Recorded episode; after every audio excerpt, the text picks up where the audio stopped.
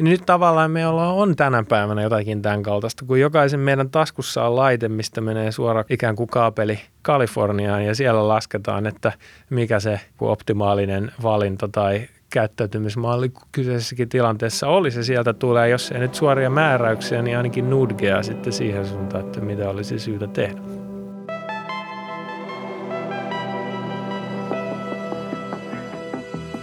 Tervetuloa alusteen vallan pariin. Minä olen Helsingin yliopiston maailmanpolitiikan yliopiston lehtori Matti Ylönen ja vieraanani on tänään Oxfordin yliopiston taloussosiologian ja digitaalisen yhteiskuntatutkimuksen professori Vili Lehdonvirta. Hänet tunnetaan kansainvälisesti erityisesti vuonna 2022 julkaistusta kirjastaan Cloud Empires – How Digital Platforms Are Overtaking the State and How We Can Regain Control. Kirjan tiedot löytyvät tämän podcast-jakson esittelystä. Yhdessä Laura Nordströmin kanssa päätoimittamastani Poliittinen talouslehdestä löytyy myös apulaisprofessori Jukka Rintamäen tuore arvio tästä kirjasta. Keskustelemme tässä podcast-jaksossa sekä Lehdonviiran kirjasta että hänen meneillään olevasta tutkimuksestaan. Kirja on tiedekirjaksi sujuvasti kirjoitettu ja sitä on kehuttu paljon. Monet luvut etenevät narratiivisesti jonkun tietyn tapauksen kautta, joiden teemat vaihtelevat Amazonista huumekaupan silkkitieportaalin tarinaan.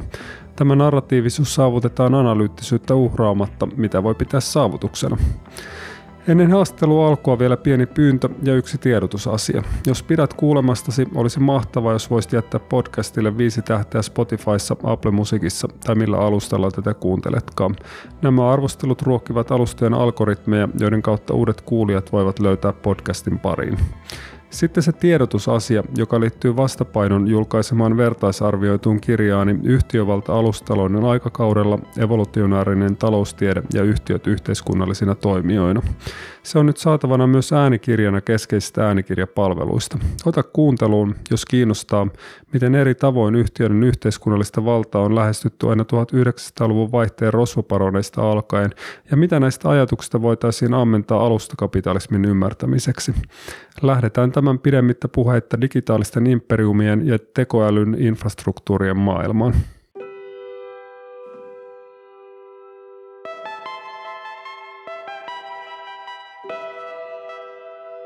Tervetuloa alusteen valtaan Oxfordin yliopiston taloussosiologian ja digitaalisen yhteiskuntatutkimuksen professori Vili Lehdonvirta. Kiitos Matti. Aiheena tänään on sekä toissa vuonna julkaistu kirjasi Cloud Empires, joka mulla on tässä käsissäni, että meneillä oleva tutkimuksesi globaalin pilvilaskennan vaatiman laskentateknologian globaalista maantieteestä, jos meni suunnilleen oikein.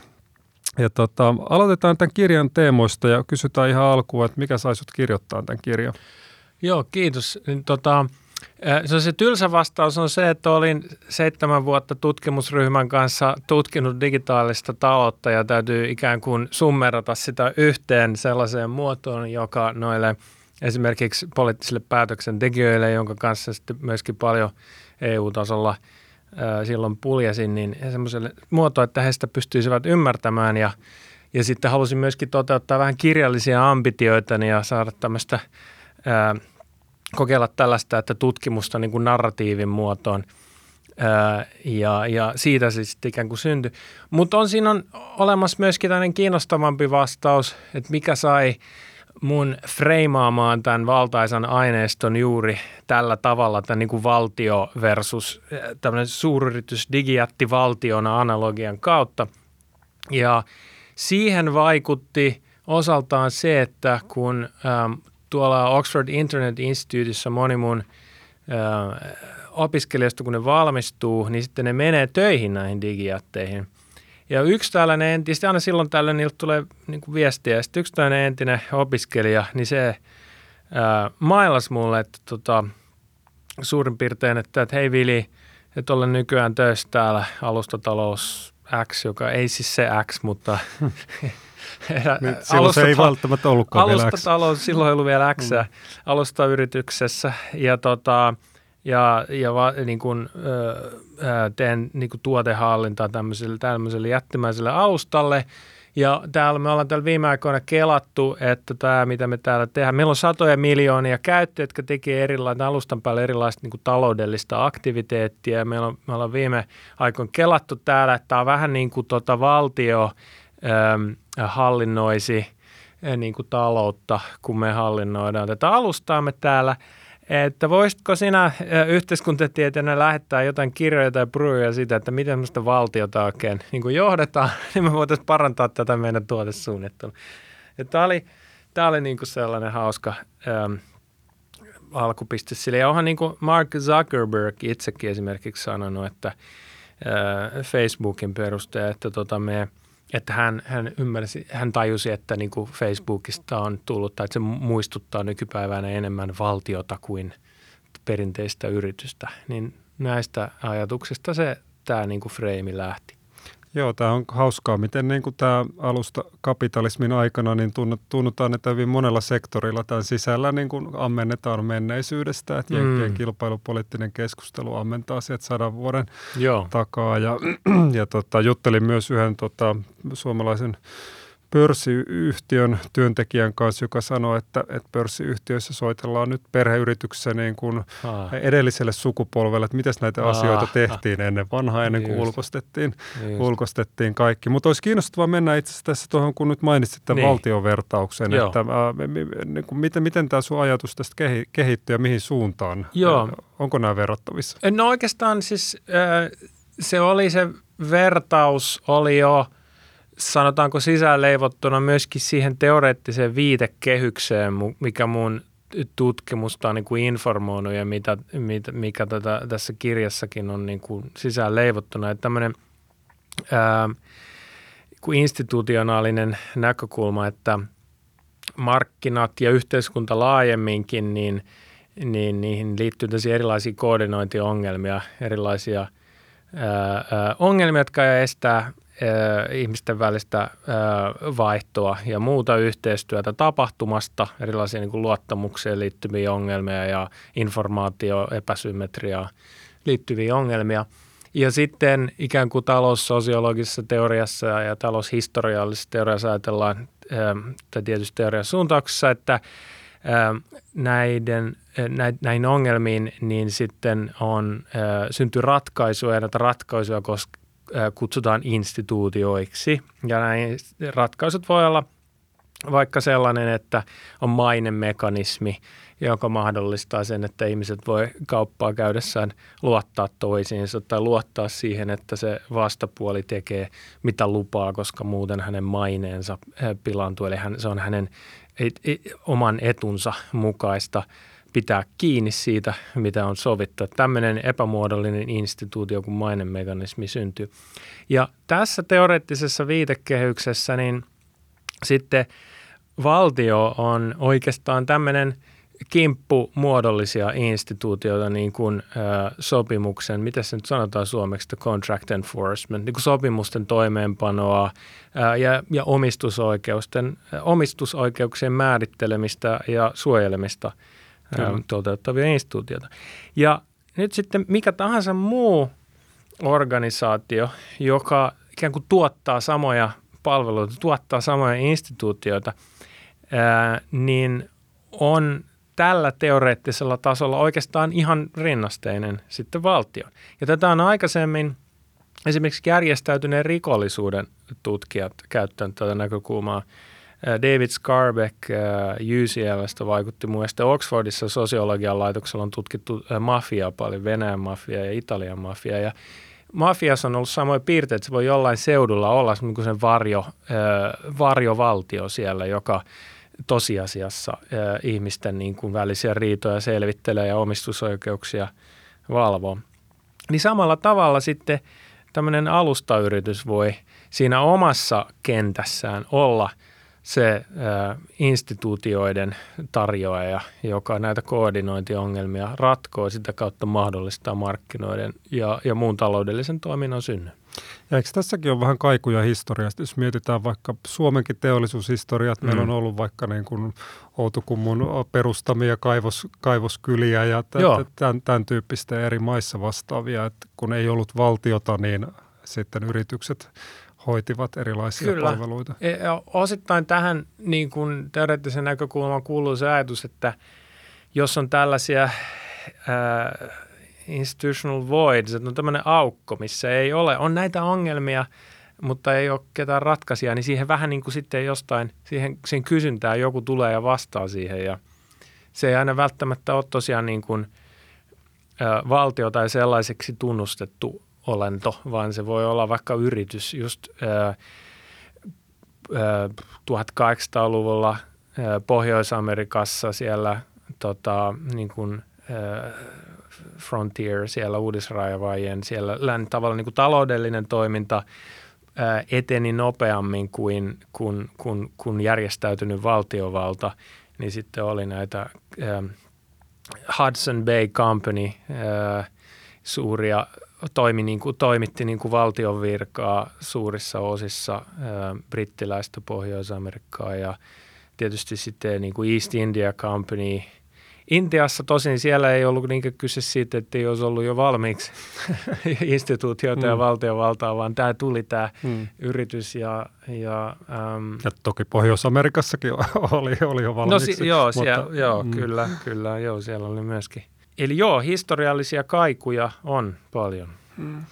No tota, uh, Tämmöinen teema, mikä, mikä toistuu tässä sun kirjassa on tämä äh, niin kuin just markkinapohjaisen ja tämmöisen koordinoidun tai keskusjohtoisen talouden, mm. talouden välinen ristiriita tässä niin kuin internetin valtavirtaistumisen se, tumista seuranneena aikakautena. Että et se kuvaa tässä kirjassa, että et tavallaan miten tätä niin kuin internet-maailmaa on pyritty kehittämään näiden Silikon välin niin kuin tämmöisten anarki, anarkolibertarististen ihanteiden pohjalta. Ja kerta toisensa jälkeen nämä pyrkimykset on tyrmä, törmännyt erilaisiin ongelmiin, kun joko yritykset tai sitten kuluttajat on pyrkinyt hyötymään tästä luottamuksesta epäreilulla tavalla. Niin oliko tämä niin markkinaepäonnistumisten teema sulla mielessä, kun sä lähdit tekemään tätä kirjaa vai nousiko se sen tutkimusprosessin aikana? Kyllä se on noussut ihan siellä tutkimusprosessin aikana, kun öö, on, on, on vaan niin kuin, siellä toistuu aina tämä tarina, että nämä alusta yrittäjät lähti sillä ajatuksella rakentamaan uutta digitaalista taloutta, jossa ei olisi äh, mitään tällaisia äh, äh, instituutioita, joiden valtaa toimijat joutuisi kumartamaan, vaan että syntyisi just tällainen itseohjautuva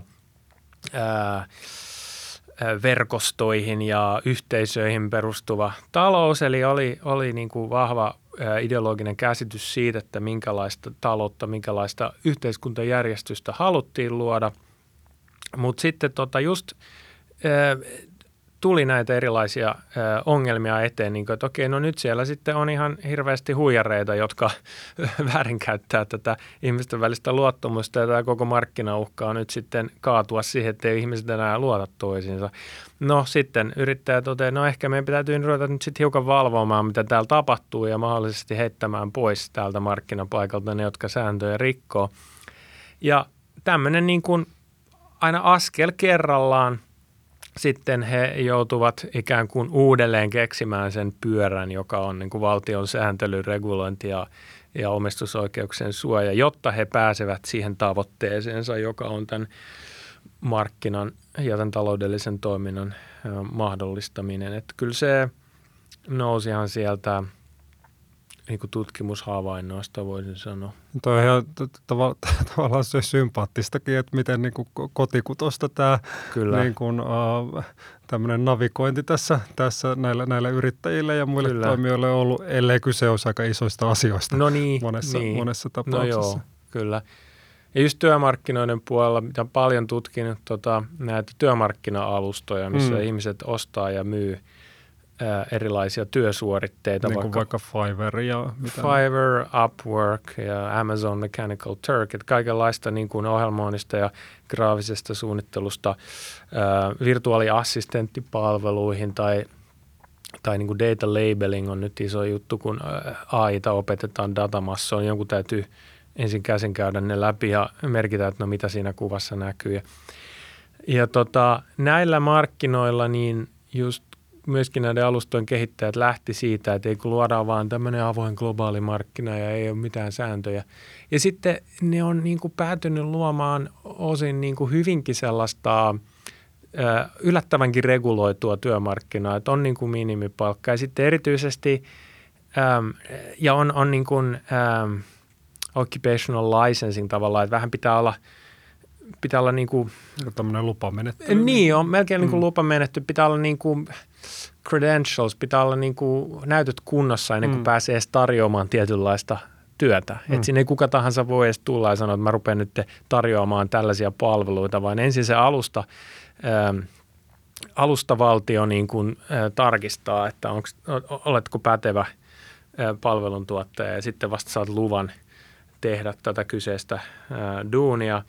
Ja sitten myöskin niin kuin tarjonta ja kysyntä ää, on, on erilaisia politiikkoja, joiden kautta sitten niin kuin tarjonnan ja kysynnän määrääkin yritetään ää, reguloida, ää, jotta markkinoilla, markkina pysyisi niin kuin tasapainossa ja kasvaisi, ettei syntyisi esimerkiksi sellaista, että hinnat ajetaan niin alas, että osaava työvoima muuttaa pois tai mm. ei enää pysty ylläpitämään sitä osaamistaan. Että niin kuin yllättävänkin sit niinku interventionistista työmarkkinapolitiikkaa he päätyvät lopulta harjoittamaan. Joo, tässä onkin tullut näitä instituutioita, joita, joita nämä yritykset on käyttänyt tähän markkinoiden säätelyyn, niin uh, mitkä on ne keskeisimmät instituutiot, mitä tässä, tässä kirjassa kuvaat? No kyllä se, ehkä se, ne keskeisimmät on kuitenkin sitten tämä, että sopimusten toimeenpaneminen, miten – kun kaksi kaupan osapuolta oli kyse tavarakaupasta, palvelusta tai ä, työsuoritteesta, niin sopii jotakin, niin ä, miten sitten voidaan, ä, miten he voivat varmistua, että se toinen osapuoli myöskin tekee, ä, mitä on sopinut, koska siinä on vähän semmoinen vangin dilemma-tyyppinen tilanne, että ä, kumpikin jää odottamaan, että no maksassa ensin ja sitten mä lähetän nämä – ja toinen, että ei, no lähetä ensin ne tuotteet ja sitten mä maksan, tai tee ensin ne työt ja sitten mä maksan toisinpäin. Ja sitten tämän ongelman ratkomiseen on valtavasti kulunut energioita ja lähtien niin kuin, tavallaan, että aluksihan se toimi sillä tavalla näistä täällä, kun tämä kirjahan lähtee täältä internetin, ei nyt alkuajoilta, mutta sanotaan digitaalisen talouden alkuajoilta tuolta 80-luvun puolelta – jossa tämmöiset pienet digitaaliset yhteisöt, melkein tämmöiset kylämäiset yhteisöt, jossa ihmisten vaihtuvuus on aika pientä ja kaikki tuntee toisensa, niin käy epävirallista kauppaa keskenään ja siellä se luottamus ja sopimusten toimeenpaneminen perustuu pitkälti vastavuoroisuuden periaatteeseen. Että sitä naapuria kannata ruveta huiputtamaan, koska sitten seuraavan kerran, kun mä tarvitsen sen naapurin apua, niin – niin tota, he, emme saakaan sitä. Ja sitten kun se markkina siitä vähän kasvaa, siis ihmisiä rupeaa 90-luvulla tulee nettiin lisää ja sitten se vaihtuvuus kasvaa ihmiset enää tunnekaan toisiaan, niin sitten tämä vastavuoroisuuden periaate ei enää riitäkään tämän ongelman ratkaisemiseksi. Ja sitten siihen tulee nyt sitten alustayrittäjät ensimmäistä kertaa Piero Mediar, tämmöinen iranin ranskalainen maahanmuuttaja Yhdysvalloissa, joka luo eBayn – ja hyvin libertaristinen ää, niin kuin maailmankuva hänellä. Äm, ja hän ajattelee, että tämmöinen niin kuin mainemekanismi, niin se riittää siihen, että saadaan tämä markkina toimimaan. Ja hän luo sen mainemekanismi, että ihmiset voi jättää palautetta julkisesti toistensa toiminnasta. Ja hmm. tämä, riittää, auttaakin sitä markkinaa ikään kuin kasvamaan.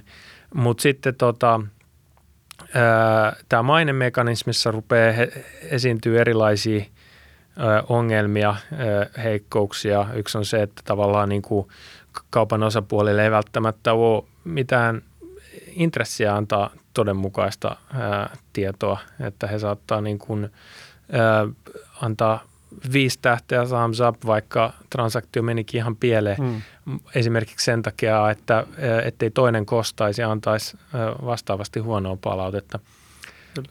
Toinen niin kuin hyvin päräyttävä tapa, jolla tämä mainemekanismi hajoaa, on se, että kun siellä ruvetaan käymään kauppaa sitten lääkinnällisillä tuotteilla, muun muassa laihdutusvalmisteilla. Ja sitten on sellaisia laihdutusvalmisteita, jotka on vähän ei ole ihan tasalaatuisia, että ne toimii tosi hyvin niin kuin 99 prosenttia ajasta ja sitten yksi prosentti, niin ne tappaa. Ja tota, nämä valitettavasti tota, nämä, sitten nämä niin kuin ihmiset, jotka kuolee tai vammautuu, niin ne ei enää pysty jättämään sitä palautetta, että yksi tähti mm. kuolin, ää, mm. jolloin jolloin tota, ainoa palaute, mitä sinne tulee, on sitten näiltä niinku selviytyiltä. Et mm. Siinä on tämmöinen niinku survivorship bias niissä, niissä tota, palautteissa. Ja sitten kolmas on tämä, että no jos ruoassa on jotain karsinogeenista ainetta, jonka vaikutukset ilmenee 20 vuoden päästä, niin tämmöinen niin maineen, maineeseen perustuva talous, niin siinä ihmiset saattaa myrkyttää itsensä hengiltä ymmärtämättä sitä ollenkaan. Ja siihen vastauksena niin eBay joutuu sitten ajan mittaan luomaan tämmöistä tuotesääntelyä ihan samalla tavalla kuin EU-ssa ja Suomessa joku – Tukes ja Valvira ja muut, jotka valvovat, mitä siellä oikein tapahtuu. Jotka va- varmaan, en tunne näiden, näiden niin kuin suomalaisinstituutioiden historiaa, mutta varmaan myös ollut skandaaleja taustalla. Juuri näin. Joo, siis regulaatio yleisestikin ottaen yksi skandaali kerrallaanhan se aina kehittyy ja mm. nämä nettimarkkinat on käynyt läpi sen ihan saman kehityskulun ehkä nopeutetussa ajassa, mutta ero, se suuri ero on tosiaan se, että ikään kuin se viranomainen ei olekaan tämmöinen julkisvalta, vaan se on tämmöinen amerikkalainen teknologiayritys. Mikä oli itsellesi pysäyttävin näistä esimerkkeistä? Mitä... No kyllä se oli nämä diettipillerit, josta on tämmöinen selviytyjä bias, että ne, jotka kuoli, niin ei ollut siellä jättämässä huonoa palautetta. Joo, se kuulostaa joltain tota Black Mirrorin jaksolta tai, tai joltain vastaavalta, mutta on varsin, varsin todellista. Onko sulla näkemystä siihen, kun olet, tätä monelta, monelta puolelta tutkinut, että miten tavallaan just Silikon välissä kehittyi tällainen niin kuin anarkolibertaristinen ideologia? Meillä on kuitenkin niin kuin aika pitkä tutkimuksellinen tausta lähtee jostain Marksista ja Smithistä ja mm. muusta. Tavallaan jos on pyöritelty just tätä markkinoiden vapauden ja sääntelyn suhdetta ja meillä on ollut erilaisia periodeja historiasta, mm. joku 29 pörssiromahdukset ja muut, jolloin aina ihmiskunta on uudelleen oppinut, että eihän tämä nyt mm. ihan näin mm. toimikaan. Joo, ähm, no sitä sanotaan, että siis Silikon välissä – siellä, siellä niin kuin yhdistyy monta tekijää, että 60-70-luvulla, että yhtäältä niin tämä Amerikan ää, länsirannikon vastakulttuuri ja hippiliike, ää, niin, niin, niin, niin, niin kuin vastakulttuurin tämmöinen auktoriteetteja kumartelematon ajatusmaailma ja – ja tota, siis semmoinen niin kuin siis, niin, auktoriteettia kyseenalaistava ajatusmaailma ää, ja vaihtoehto elämäntavat, mutta voisi sanoa myöskin luovuus ja innovatiivisuus sieltä yhtäältä. Sitten toisaalta siellä yhdistyy myöskin tämmöinen tota, ää, niin kuin taloudellinen liberalismi, joka liittyy sitten taas, tuli ehkä tästä – niin kuin e, Yhdysvaltojen keskilänne ja länsirannikon niin kuin uudisraivaa ja myytistä, että siellä vielä toisinnetaan ja eletään sitä myyttiä, että me olemme näitä uudisraivaajia, jotka omalla työllään siitä niin kuin erämaasta Jussi ja Kuokka tyyppisesti niin kuin sen leivän itselleen rakentaa, eikä siihen tarvita mitään – mitään valtioita väliin. Ähm, ja sitten kolmantena vielä niin kuin tämä teknooptimismi. Siellä rupesi ää, pitkälti puolustusteollisuuden niin kuin, ja muistakin syistä, niin, niin siellä, siellä rupesi niin tota, Silicon Valley, nykyisen Silicon Valleyn ympäristössä tätä tällaista äm, puolijohdeteknologiaan perustuvaa kehitystyötä ja, ja liiketoimintaa syntymään ja, ja se niin kuin, loi valtavasti taloudellista hyvinvointia, sitten syntyi tämmöinen niin teknooptimismi. Ja kun nämä kolme asiaa yhdistyi siellä, eli tämä vastavirtakulttuuri, tämmöinen niin kuin libertaristinen talouskäsitys ja sitten tämä tota, teknooptimismi, niin siitä syntyi tämä tämmöinen niin kuin Silicon Valley ideology tai California – ideology, joka on siis äh, vahvasti auktoriteetteja vastaan, tekno-optimistinen, suorastaan utopistinen ja tota, taloudellisesti niin kuin libertaari. Mutta se, mikä mun mielestä on nyt hirveän mielenkiintoista, mitä jos, jos ehtisi kaikkea tutkia, niin mitä tutkisi juuri nyt on myös on se, että miten tämä Silicon Valleyn äh, valtaideologia on muuttumassa. Koska Mm. nyt nämä, nämä tota, teknokehittäjät onkin nyt itse löytää itsensä sen vallankäyttäjän penkiltä. Et ne ei olekaan enää se haastaja, joka voi sanoa, että niin kuin vaan alas auktoriteetit, koska he ovat se auktoriteetti, niin kuin ehkä suurin auktoriteetti maailmassa.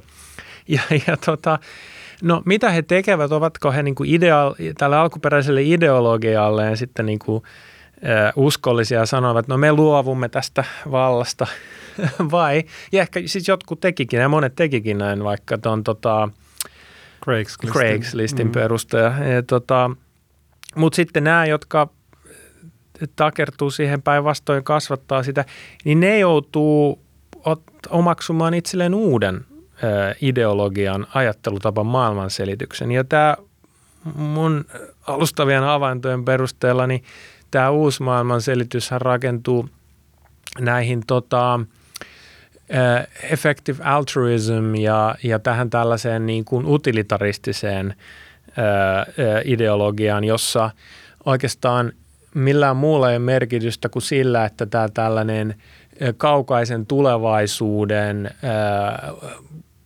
glorious future of mankind, tämmöinen mm. loistava tulevaisuus, missä miljardit, miljardit virtuaali-ihmiset eh, kokee suunnattomia nautintoja eh, virtuaalimaailmoissa, jotka, joiden pyörittämiseen on, on tota, otettu käyttöön koko, koko tota, aurinkokunnan energia ja resurssivarannot ja jotta tähän, tästä kun lasketaan sitten utilitaristisella kalkyylillä niin kuin hyvinvoinnin määrä, niin se on niin valtava, että, että tota, tavallaan kaikki, mikä tuo meidät lähemmäksi tätä tulevaisuutta on oikeutettua. Ja niinpä ää, ja on tämä vallan ja, ja resurssien keskittyminen nyt sitten näille muutamille ää, päättäjille, jotka kokee olevansa näitä valistuneita päättäjiä, jotka pystyvät tämän mahtavan AI-tulevaisuuden, virtuaalitulevaisuuden niin kuin tuomaan ja investoimaan sitä sitten just näitä ihmiskunnan voimavaroja avaruusteknologiaan ja AI-kehitykseen sun muuhun, eikä vaikka tämän päivän ongelmiin, niin, niin he, he pystyvät tällä tavalla niin kuin perustelemaan se oman asemansa. Joo, ja tämähän on niin kuin, ekan kerran, kun itse kuulin tä, tästä interplanetaarisesta Niin. visiosta, niin tämähän on aivan pähkähullu, mutta Joo. että hyvin lähellä vaikka Elon Muskin ajat, ajattelua, mitä Joo. ei ehkä välttämättä niin yleisesti tiedetä sitten kuitenkaan. se on, joo, se on nimenomaan vaikuttaisi olevan hänen ajattelua. Ja sikäli kun hänellä nyt hirveän koherentti ajattelu näistä asioista on, mutta niin kuin hän on osoittanut ja o, sanonut, että hän, hän niin kuin kokee nämä visiot, hän ymmärtää ja hyväksyy näitä visioita.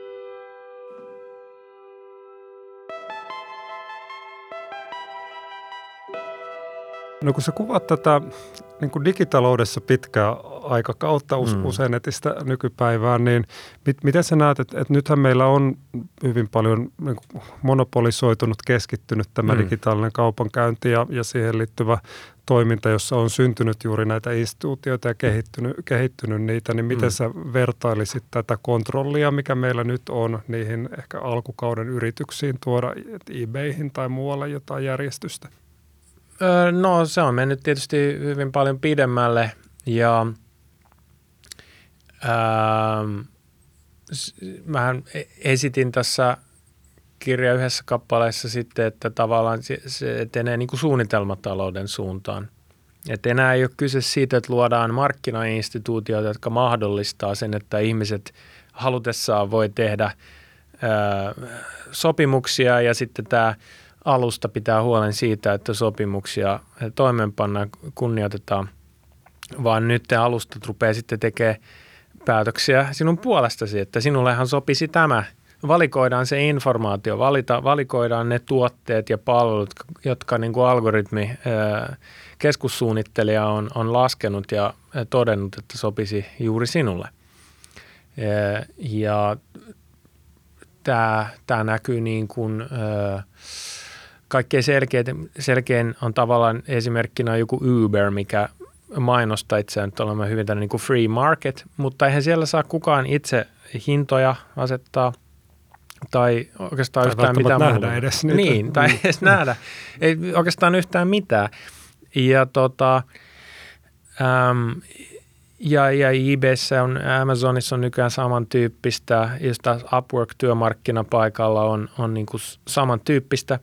Ja ne tarkoitusperät on oikein hyviä. Että, okei, kun sitä informaatiota erilaisia vaihtoehtoja markkinoilla on niin paljon, että eihän se yksittäinen ö, valitsija, taloudellinen päätöksentekijä millään pysty tekemään tehokkaita päätöksiä. Että siellä on tavallaan niin kuin otettu tosissaan tämä taloustieteen kritiikki, että hetkinen, eihän tämmöistä niin kuin homo economikusta rationaalista päätöksentekijää voi olla, koska se informaatio-ongelma on niin suuri niin me pystytään tekemään paljon tehokkaampia päätöksiä sen yksilön puolesta ää, keskusjohtoisesti, koska meillä on pääsy nyt nykyisen ää, valvonta, ää, digivalvonta kapitalismin aikakaudella, niin sellaisiin datamääriin ja sellaisiin laskentamääriin, joilla ainakin teoriassa pystytään, pystytään tota, juuri optimaalisesti allokoimaan niin kuin yhteiskunnan resurssit. Ja tähän on tämmöinen sitten myöskin tällaiseen insinöörimieleen hyvin vetoava ajatus.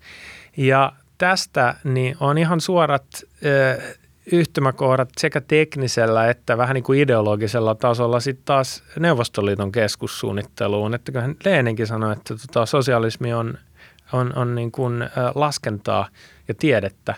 Ja ö, ajateltiin, että tämä tämmöinen vapaaseen valintaan perustuva talous on ihan hirveän, hirveätä haaskausta, että ihmiset tekee ihan tyhmiä päätöksiä – että sen sijaan niin, niin hankitaan paras tieteellinen tieto ja lasketaan ihmisten puolesta, että miten tämä homma kannattaa organisoida. Ja, ja tota, sitten oli yritykset tuolla Neuvostoliitossa rakentaa, mitä nykyään kutsutaan sitten niin kuin Soviet Internetiksi, tällaista tietoverkkojärjestelmää, jossa jokaisesta tuotantolaitoksesta ja, ja myymälästä niin olisi suorat kaapelit Moskovaan, jossa sitten keskus, ää, tietokone tai toi ää, tietokeskus niin, niin kuin raskee optimointiongelmaan ratkaisuja ja ilmoittaa sitten sinne takaisin, että mitä, niin kuin mitä ne ohjeet, että mitä toimeenpannaan. Ja nyt tavallaan me ollaan, on tänä päivänä jotakin tämän kaltaista, kun jokaisen meidän taskussa on laite, mistä menee suora ikään kuin kaapeli tuonne Kaliforniaan ja siellä lasketaan, että mikä se – ikään kuin optimaalinen valinta tai käyttäytymismalli kyseisessäkin tilanteessa oli. Se sieltä tulee, jos ei nyt suoria määräyksiä, niin ainakin nudgea sitten siihen suuntaan, että mitä olisi syytä tehdä. Kyllä. No tämä nyt on vähän provokatiivinen analogia, mutta se menee vielä pidemmällekin, niin kuin kirjassa yritän esittää. Joo, ja ehkä se on provokatiivinen erityisesti ehkä just su- suomalaisten kylmän sodan traumojen niin kuin no joo, parissa. No että kyllähän tämä niin kuin neuvostosuunnittelu ja, ja länsimainen suunnitteludebatti, niin nehän vaikutti hyvin paljonkin toisiinsa no niinpä, niin kuin 1900-luvun niin. alkupuolella. Mutta ky- joo, kyllä, ja, ja, ja sitten tullaan siihen, että kuinka markkinataloutta sitten nykytalous muutenkaan on, kun yritysten koko rupeaa olemaan niin suuri, että merkittävä osa taloudellisesta päätöksenteosta muutenkin tapahtuu niin kuin organisaatioiden sisällä eikä markkinoilla.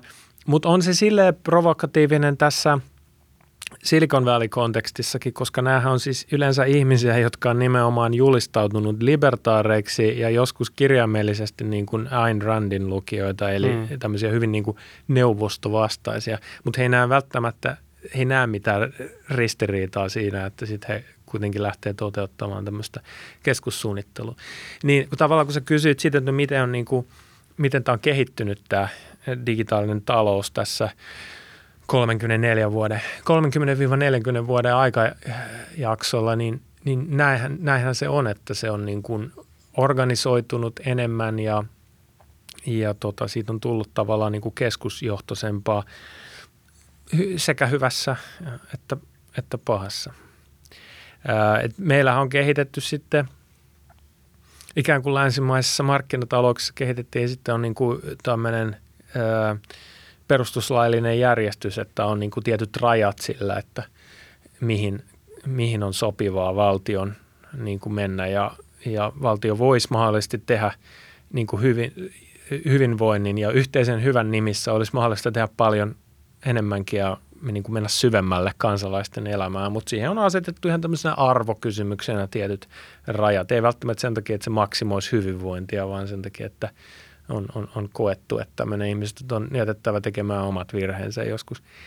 Ähm, mutta näitä alustayrityksiä ei, ei sido mitkään vastaavat ää, perusoikeuksien julistukset tai muut.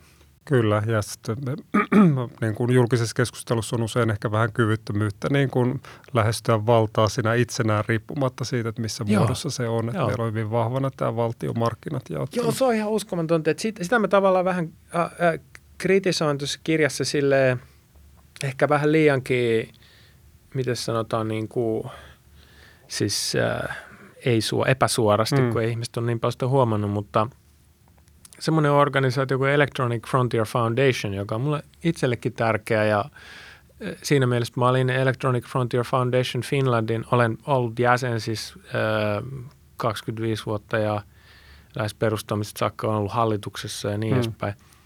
Ähm, mutta kuitenkin, ja, ja, ja niin kuin pidän sitä tärkeänä organisaationa, ja kerron tuossa kirjassa niin kuin tämän Electronic Frontier Foundationin perustajan äh, tarinaa. Äh, mutta siinä se, missä tämä, tämä, eli Electronic Frontier Foundation on tämmöinen järjestö, joka ajaa siis ihmisten digitaalisia kansalaisoikeuksia.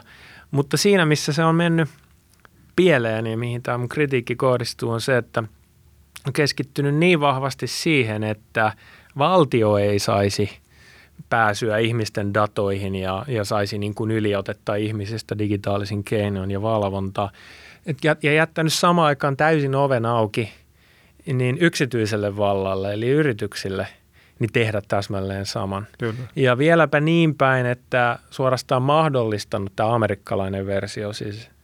Ja, ja tänäkin päivänä niin Electronic Frontier Foundation lobbaa esimerkiksi niin kuin kryptoregulaatiota vastaan, että pitäisi mahdollistaa sen, että pyöritetään tämmöisiä lisensoimattomia – ää, niin kuin kasinoita ja, ja, ja tota, pyramidipelejä siellä ja tämä kuuluu ihmisten kansalaisoikeuksiin ja tätä ei saa mitenkään suitsia, mutta samaan aikaan se yritys, joka sitä kryptotaloutta pyörittää, niin se on miljardien dollarien jättiyritys, hyvin niin kuin läpinäkymätön ja merkittävä vallankäyttäjä, mutta siihen ei sitten kuitenkaan kohdistu minkäänlaista kritiikkiä, koska jotenkin kategorisesti koetaan, että no joo, mutta se on yksityisen puolen. Mutta jos me palataan tähän niin kuin teoreettiseen viitekehykseen, niin ei yksityisellä ja julkisella oikeastaan ole niin kuin mitään fundamentaalia eroa niin kuin teoreettisella tasolla, jos ne toteuttaa sitä samaa funktiota. Kyllä. Ja niin kuin mä kirjan lopussa sitten esitän, niin itse asiassa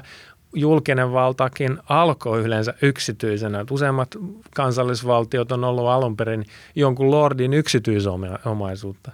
Joo, no joo, se on kiinnostava ajatus ja paljon meidän säännöistähän tulee, että ne on ollut jotain julkisten hankintojen sääntöjä tai muita, joista on tullut sitten pikkuhiljaa sitovaa lainsäädäntöä, että tällainen, tällainen tota kehityskulku. Uh, varmaan en ole ihan väärässä, jos sanon, että sä oot varmaan niin kuin kansainvälisesti tunnetumpi kuin olet, olet Suomessa ja pyörit, pyörit paljon niin kuin erilaisissa näissä poliittisissa keskusteluissa myöskin. Ja sä tässä kirja, kirjassa myös kuvaat erilaisia rat, ratkaisumalleja, mutta julkaisusta on nyt hetki jo kulunut aikaa, mm. asiat menevät niin nopeasti ja EU-sakin on tullut useita direktiivipaketteja, joita tässä podcastissakin on, on käsitelty.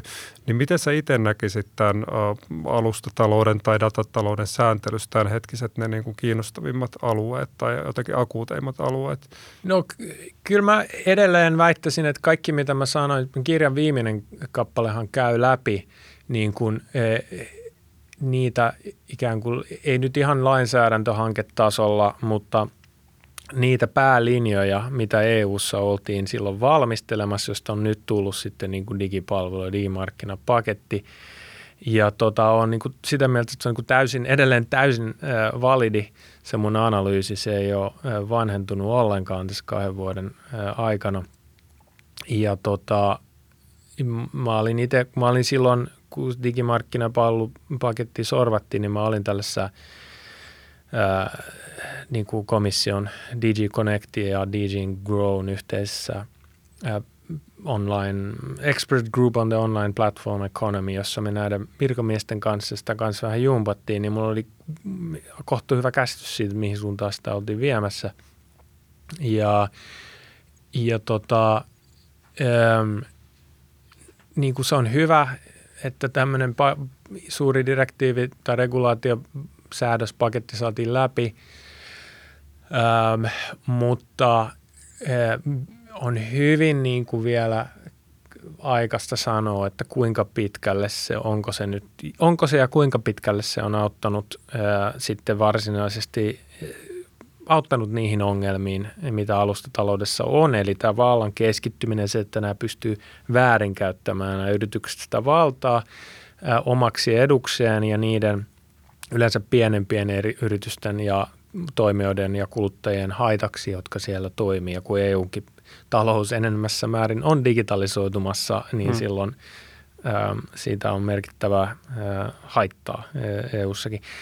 Niin, ä, niin sanoisin, että tavallaan niin kuin se kritiikki tätä pakettia kohtaan on edelleen validia ja ne lähestymistavat, mitä sitten taas itse esitän, siellä on edelleen valideja, mutta mä en oikeastaan koskaan ollut sitä mieltä, että mulla olisi sellainen niin kuin – hopealuoti olemassa, jolla jos vain lainsäätäjät mm. tekisivät mm. näin, niin silloin kaikki ratkaisi, vaan mä esitän enemmän semmoisen pitkän aikavälin vision, jossa asioiden täytyy ensin mennä huonompaan suuntaan, kunnes sitten niin kuin löytyy uusi, äm, löytyy uusi niin kuin poliittinen taso, eli se ää, pilviimperiumin kansalaisten niin kuin kansannousu, jota kautta se – niin, niin kuin uudenlainen politiikka syntyy, jolla sitten niin kuin, jos ollaan, jos nämä on demokratisoitumassa nämä alustaimperiumit, niin sitä kautta ne sitten demokratisoituu tässä, tässä visiossa. Se on tämmöinen niin kuin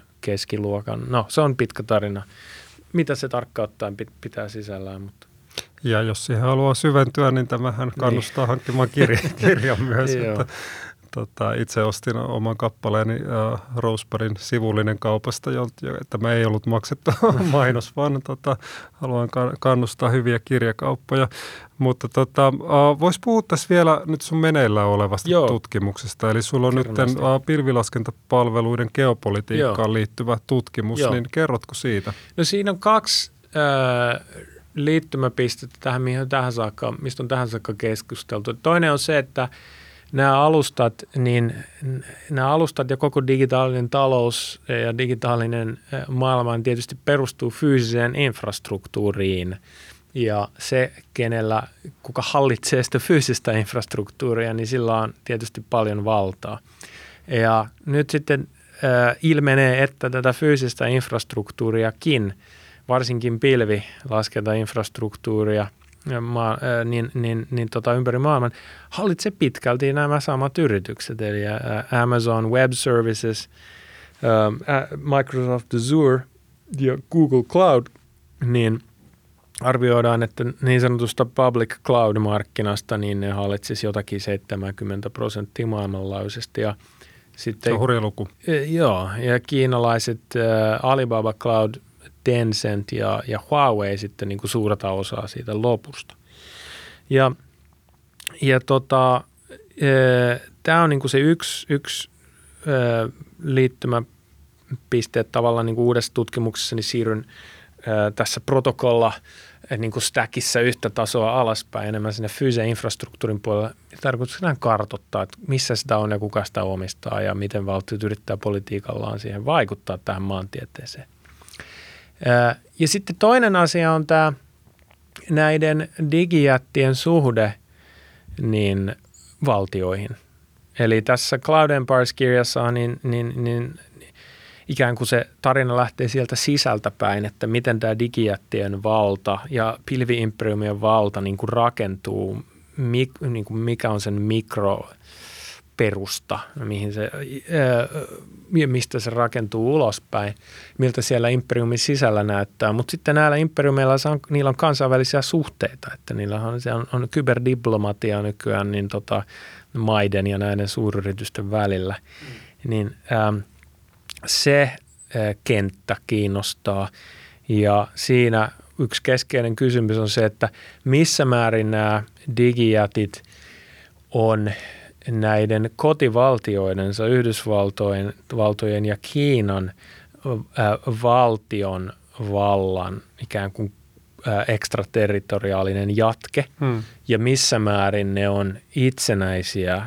geopoliittisia toimijoita, joilla on omat intressinsä, jotka ei ole aina niiden kotivaltioiden ää, in, niin kuin, ikään kuin kansallisen intressin kanssa, jos semmoista nyt voidaan, semmoista voidaan puhua, niin yhteneväisiä.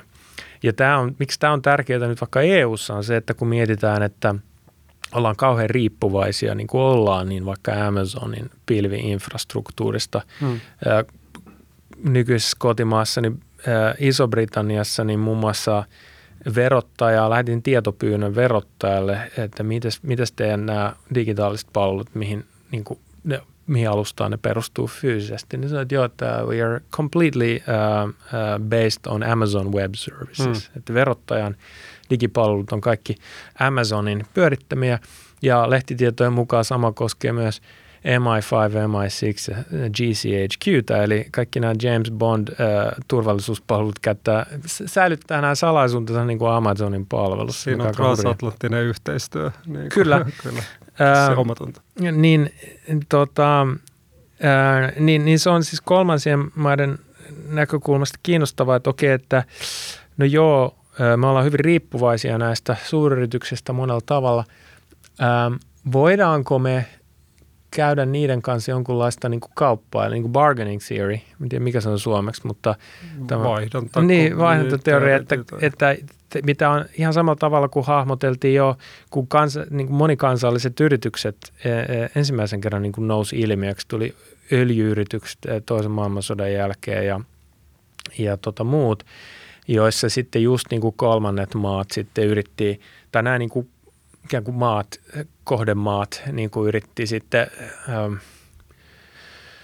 saada, saada niin kuin, ähm, nämä oli voimakka, nämä niin kuin va, voimakkaita monikansallisia toimijoita, mutta ne yritti sitten kuitenkin niin kuin, eh, siinä oli keskinäisriippuvuutta myöskin, että nämä yritykset oli myöskin riippuvaisia näistä kolmansista maista johonkin äh, rajaan saakka. Niin ihan samalla tavalla nyt sitten nämä digijätit, sikäli kun ne rakentaa – tämmöistä ihan fyysistä infrastruktuuria, eli juuri näitä valtavia laskentakeskuksia esimerkiksi. Ne on riippuvaisia mark- pääsystä markkinoille. EUhan on siis käyttänyt tätä hyvin hyväkseen, että jos haluat päästä meidän valtavalle sisämarkkinoille, niin silloin, silloin täytyy näitä sääntöjä jossakin määrin ainakin noudattaa tai olla noudattavinasi. Ähm, niin, niin, niin, niin summa summarum, niin, niin tota, tätä ikään kuin politiikan, tätä tällaisen niin kuin digikansainvälisen politiikan kentän hahmottamista, niin, niin yritämme tässä nyt tehdä. Joo, se on kyllä kiehtova kenttä, jossa itsekin jossain määrin toimii ja, ja samoin myös toi joo. Daniel Mykkä, joka kävi täällä meidän joo. projektin vieraana. Niin, joo, joo. Ja taidat olla hänen hankkeen tota, jossain Mä seurantaryhmässä tai jossain. Joo, kyllä. Joo. Joo, että me ollaan, kyllä. Joo, kyllä tässä on en, hyvä, hyvä verkosto, että moni muukin kun, kun me on, niin on tosiaan niin kuin havahtunut tähän ilmiöön ja siinä riittää paljon tutkittavia erilaisia näkökulmia, niin tota, se on hyvä, että tähän on niin kuin rakentumassa tämmöinen oikeastaan kansainvälinen verkosto nyt tähän. Tämähän on meillä nyt hieno verkostoitumistilaisuus, Matti, meidän välillämme tässä. Kyllä, kyllä. Se on podcastin teon yksi mukavista puolista myös. Kysyn tähän ihan vielä loppuun, että, että, että miten sä näet tässä Euroopan roolin tässä, sanotaan mm. nyt vaikka tässä pil- pilvilaskentapalvelujen geopolitiikassa? Mm. sitä Onko sitä? Onhan sitä sääntelyn tasolla toki. On. No, sääntelyvoimaa tulee jo tästä sisämarkkinapäästö johtuen. Ää, sikäli kun digijätit ei enää ole siellä pilvessä jossain virtuaalisesti, vaan joutuu tekemään miljardi-investointia tiettyihin maihin, niin se antaa niille maille neuvotteluvoimaa. Ähm, Ranska on nyt ruvennut niin kuin Kiina-tyyliin vaatimaan, että näiden pilvijättien täytyy tehdä niin kuin joint venture-tyyppisiä hankkeita sitten, että Microsoft ja Orange, Telecom ja Amazon ja Sales, niin ideana, että he sais sitten jotenkin äh, tämmöistä niin kuin knowledge äh, spilloveria sinne paikalliseen talouteen siitä. EU:ssa yritetään myös, nyt on niin teollisuuspolitiikka on voimissaan, yritetään sekä eri maiden kansallisella tasolla että sitten vähän yhteisesti on olemassa tämä tämmöinen common, common European Project on, on, on uh, Cloud Infrastructure and Services, jossa yritetään kehittää niin kuin paikallista pilveä yhteistyössä. Uh, sen suhteen on vähän skeptisempi. Um, mutta sitten sit on myöskin se, jos ei nyt puhuta pilvestä niin kuin nimenomaisesti, vaan niin kuin digimaailmasta laajemminkin, niin nyt on muodostunut semmoinen diskurssi hyvin voimakkaasti, että niin kuin Amerikka innovoi ja Eurooppa vaan sääntelee. Ja toki onkin monella alueella näin, mutta sitten jos esimerkiksi niin kuin puhutaan 5Gstä ja niin kuin radioverkoista laajemminkin, mikä on erittäin tärkeä osa tätä hmm. koko palettia. Tämä data liikkuu meidän laitteesta näihin valtaviin pilvilaskentakeskuksiin yleensä tällaisen radioverkon kautta. Niin siellä voi kysyä amerikkalaisilta, että niin, missä se teidän toimijanne onkaan? Koska siis totuus on se, että ne ä, amerikkalaiset reguloi nämä omat radioverkkotoimittajansa olemattomiin ä, jo 15-20 vuotta sitten. Hmm. Ja, ja tota Nokia osti sen, mitä jäi niistä jäljelle. Kuuluisa Bell Labs on nykyään Nokia Bell Labs. Kyllä. Ja, ja se on tämä tämä 5G-geopolitiikka, niin se on Huawei, ver, Huawei versus Ericsson ja Nokia. Hmm.